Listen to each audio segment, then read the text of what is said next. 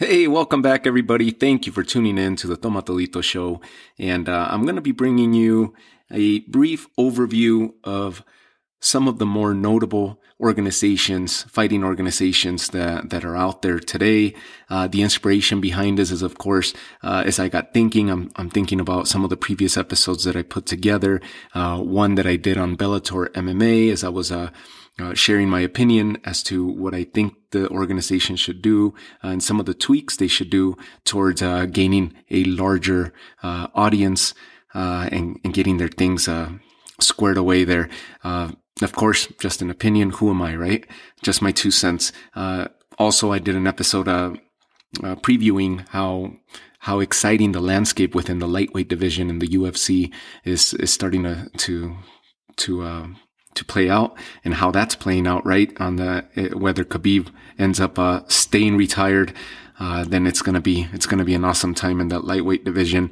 So, so I do that. The inspiration behind this series was, hey, no, no biasness here, right? Towards these two organizations and, uh, and not turning a blind eye towards the other organizations that are leaving their mark and, uh, and have left their mark and, and left their stamp on the sport of, of MMA and uh, and of fighting in general, right? So let's do right by the fight fan, by you, the fight fan. Let's do right by the fight game, and let's do justice to these organizations. So the next series of episodes is just going to be a brief overlook, a brief, um, um, not overlook, but overview of uh, these organizations. And uh, today, let's start with arguably one of the biggest organizations in the world, either second to the UFC, uh, definitely bigger than Bellator MMA. Of course, Bellator MMA is the second largest in the United States to date.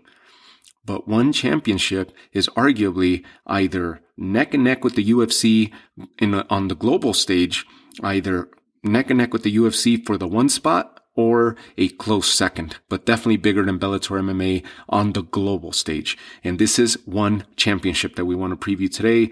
Um, of course, what do we know about one championship? Uh, it was established uh, in 2011. Uh, it originally came out to the market as One FC.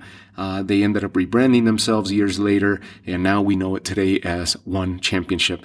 Uh, it's a Singapore-based promotion. It normally focuses on mixed martial arts, right? MMA, as we're accustomed to, Muay Thai, and kickboxing as well. Um, one of the things that stands out about them is the weight cutting process, right? This is how they're leaving their stamp on the sport of MMA. Um, they're, they're trying to do away, they're trying to abolish the weight cutting. And this is awesome, right? Because they're at the forefront as far as, uh, as this, uh, as this, uh, stipulation or this, uh, this process that they go about, um, implementing guidelines, uh, towards weight cutting, right? So, one of the things that they're really known for is that the strict guidelines as it relates to weight cutting, um, they implement this hydration testing, which is done by way of urine, uh, urine collection, and it tests the solutes in the urine, and therefore, it's it's trying to basically by doing away with the weight cutting my understanding is that they're trying to get the fighters to actually not show up and not step into the octagon not step in on fight night in a high, in a dehydrated state. So they're trying to almost get fighters um, to fight at more of a natural weight, uh, a weight in which they normally walk walk around at, and um, and that's commendable. The fact that they're trying to change the sport in that fashion. Um, they're testing multiple fighters are tested multiple times. Uh, for both weight and hydration during fight week. And then if the fighter fails to achieve the adequate levels as they've set their, standards of hydration or weight, then uh, then it results in additional uh, testing, which happens the day of the events. So they're on these fighters. Um, it's it's commendable. Like I said, I haven't heard of any other organization doing this, and definitely not the UFC.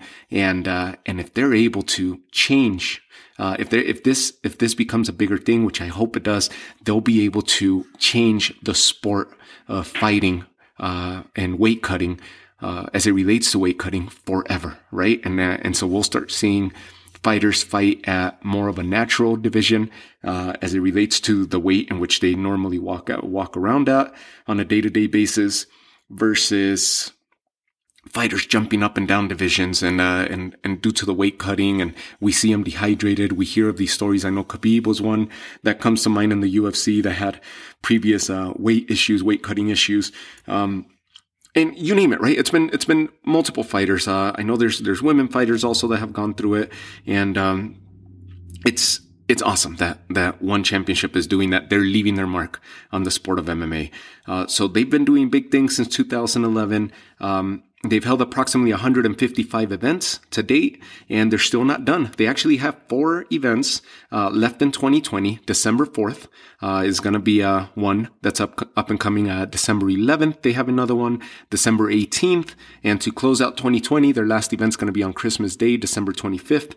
Um, they're reaching nearly 150 countries now, and you name it you, if you're able to tune them in uh, through TV uh, in your local listings, check your local listings because you'll be able to watch them on regular TV, um, your, your tablet, computer, via apps, uh, mobile device, via apps. So check your local listings, see how it is that you could catch uh, one championship, and uh, you name it. They they've been attracting a lot of fighters. Uh, Rich Franklin left the UFC to go work in one of the one one of the big positions out there. I believe he was a vice president for a while.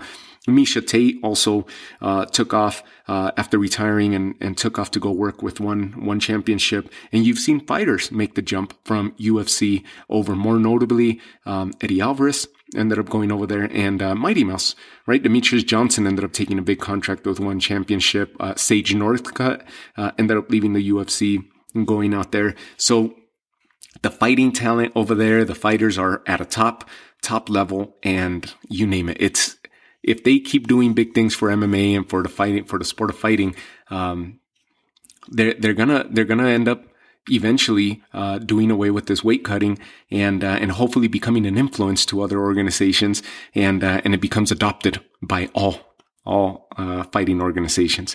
So really cool things that they're doing that they're putting together.